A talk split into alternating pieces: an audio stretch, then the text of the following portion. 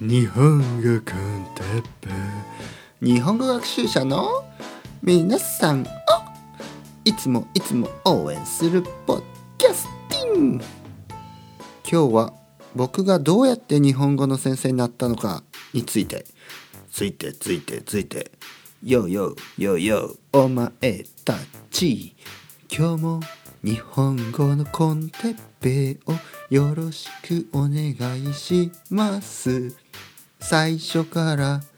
噛んでしまった。噛むというのは日本語コンテッペですみたいに言うこと。滑舌があまり良くないのは朝だから朝玉をじゃないよ。フィギュアスケートの話じゃない。いつも話が脱線してしまうチャーミングなポッドキャスト。はい、皆さんこんにちは。チャーミングなポッドキャストの、えー、エムシー チャーミングなてっぺいです。よろしくお願いします。自分で自分のことをチャーミングという人はちょっとキモいですね。えー、キモいね、気持ち悪いね。自分で自分のことをキモいという人はもっとキモいですねもっとキモいとか言ってまあそんな自虐的なことを言ってもしょうがないです。今日も始めていきましょう。自虐的、ね、自虐的というのは自分を笑うということですね。自分ね、俺はキモいぜとか言ってね、俺はキモい男だぜみたいなことを言って自分で自分の悪いことを言ってね、悪いこと自分に自分自分にえー、悪いことを言ってそれで笑うというね、それ自虐的な笑いとか言いますね。自虐的な笑い、ね、皆さん好きですか？自虐的な笑いね。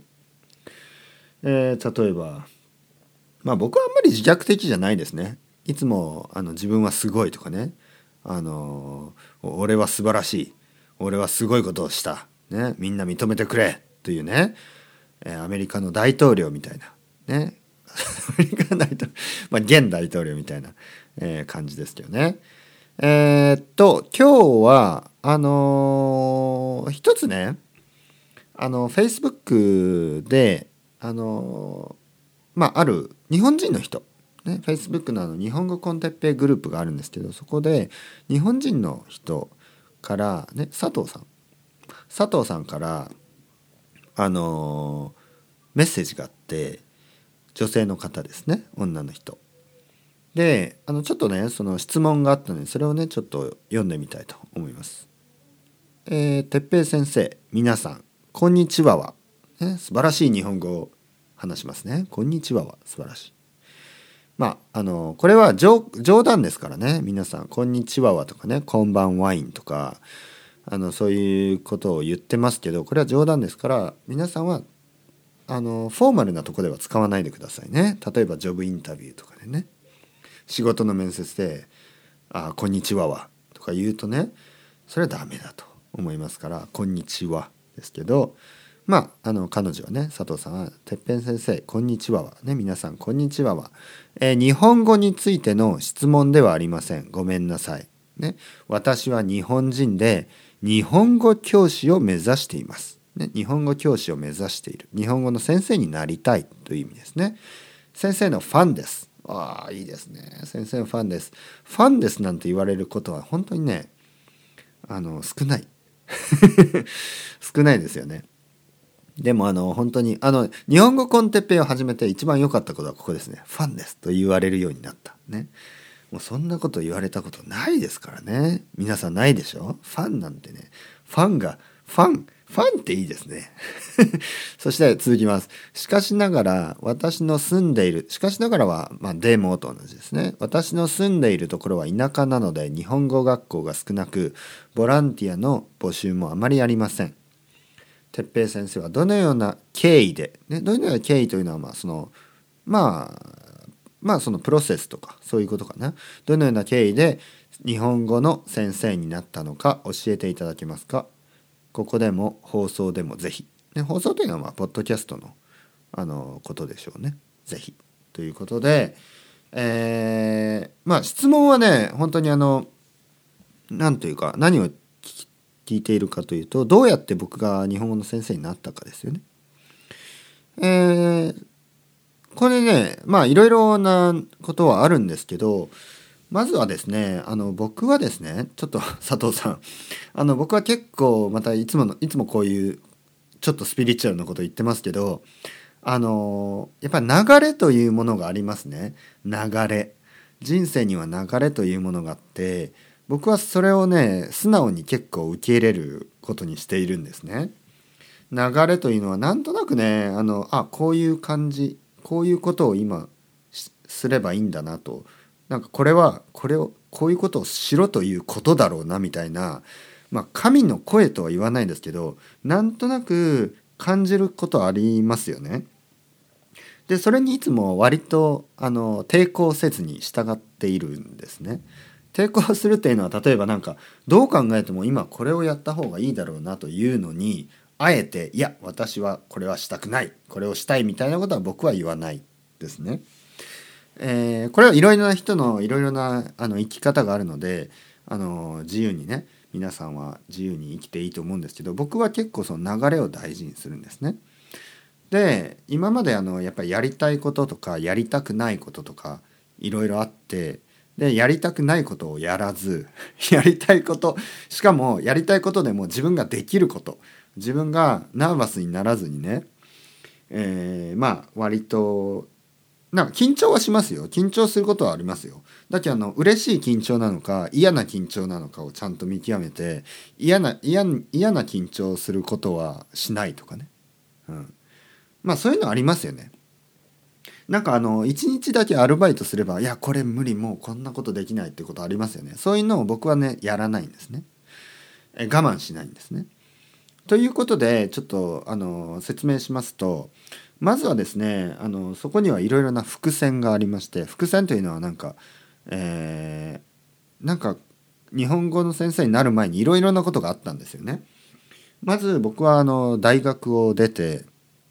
その後にあのインドに行きます。まあそれはあんまり伏線でも何でもないんですけど、あのなぜかというと大学生を卒業すると普通は就職をしますよね。で僕はあのみんなが就職をするときに、えー、だから大学を卒業したしがつ、みんながね、あの僕の友達たちがみんなサラリーマンになった月に僕はインドにいました、ね、でインドでまあいっかげつ以上ねのんびりして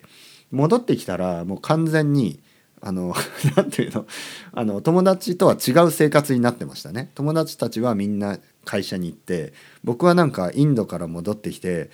あのなぜかね、あの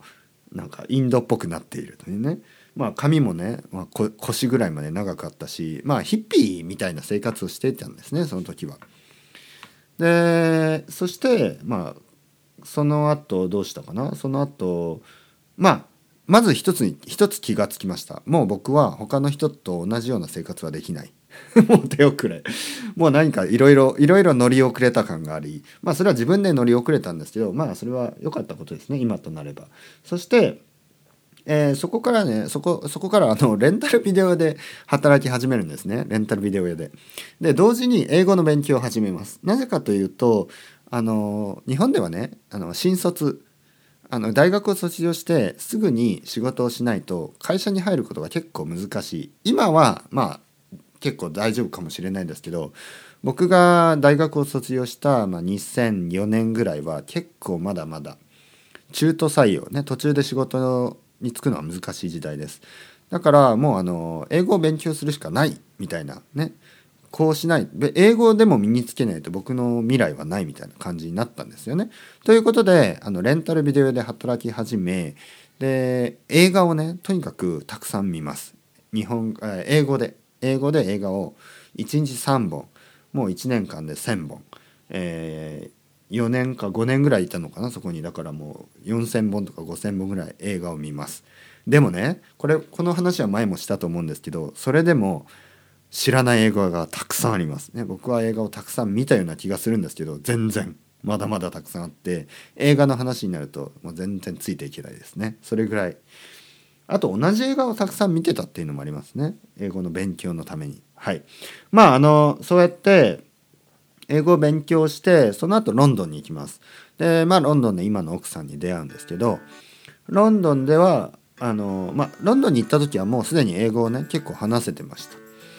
た。で、まあ、日本日系のね日本日本の会社、えー、まあ不動産屋さんだったんですけど、そこでアルバイトをしながら英語の勉強をして、でその後日本に戻りました。でそこでね一つ大きな、まあ、僕の人生の中では大きなあの、まあ、経験をするんですよ。それはちょっとねあのここでは言えないような内容なんでここでは言いませんけど、まあその、まあ、あることをきっかけに自分はやりたいことをやるよりはできることをやるべきだと気がついたんですね。僕はいろいろなことをやりたいやりたいと言ってそれまで生きて生きていたんですね。にじゅうろくさいかにじゅうななさいの時まで音楽をやりたいね、音楽家になりたい、えー、そしてバンドをやったりで、まあまあいろいろなことです、いろいろなことでもその後ね、えー、自分がやりたいこととか興味があることよりは自分ができることを一生懸命やるということしか結局人間はできないということに気がついたんですね。人間はというか僕はね、僕は少なくとも僕は。だからその時僕ができたことは、まあ英語を少し話せる、英語を少し教えられる。もちろんネイティブがね、ネイティブの先生に比べると全然ダメだけど、初級者ね、ビギナーの人には英語を教えられると思ったんですよね。で現にその時あのミクシーっていうねあの エスエヌエス ソーシャルネットワーキングサイトがあったんですけど、日本ではね。でそこで英語を教え始めた。あそこでじゃないそこで生徒を募集して、えー、カフェで英語を教え始めました。であのー、初級者にね、初級の人ですね、ビギナーの人、そして上級者とか、まあ、インターミディエイト以上の人はえー、僕がその時住んでいたゲストハウスで出会ったアメリカ人とか、えー、オーストラリア人とかイギリス人の、まあ、先生たちに紹介するっていう感じで紹介して、そこからまあコミッションを取るっていうことでね、えーまあ、簡単なビジネスを始めたんですね。でもその時本当にミクシーがすごくてですね、えー、気がついたら生徒がたくさんいました。本当にたくさんで、カフェでえー、教えるには限界が来たということで、そこで教室をオープンします。それがあの下北沢ですね。下北沢で教室を小さい、えー、語学学校小さい語学教室をオープンしました。それがにせんきゅうねんにせんはちねんにせんはちねんとかにそうですねにせんはちねんだと思いますね。はい。で、えー、そこでいろいろな言葉ですね、英語だけじゃなくて、えー、フランス語、韓国語、スウェーデン語、ね、あとロシア語とか、えー、スペイン語も教えましたね。僕じゃなくていろいろなあの先生たちですねに来てもらって、そこで教えていました。その後の話また次回続けます。それではまた皆さん、チャオチャオ、また次回。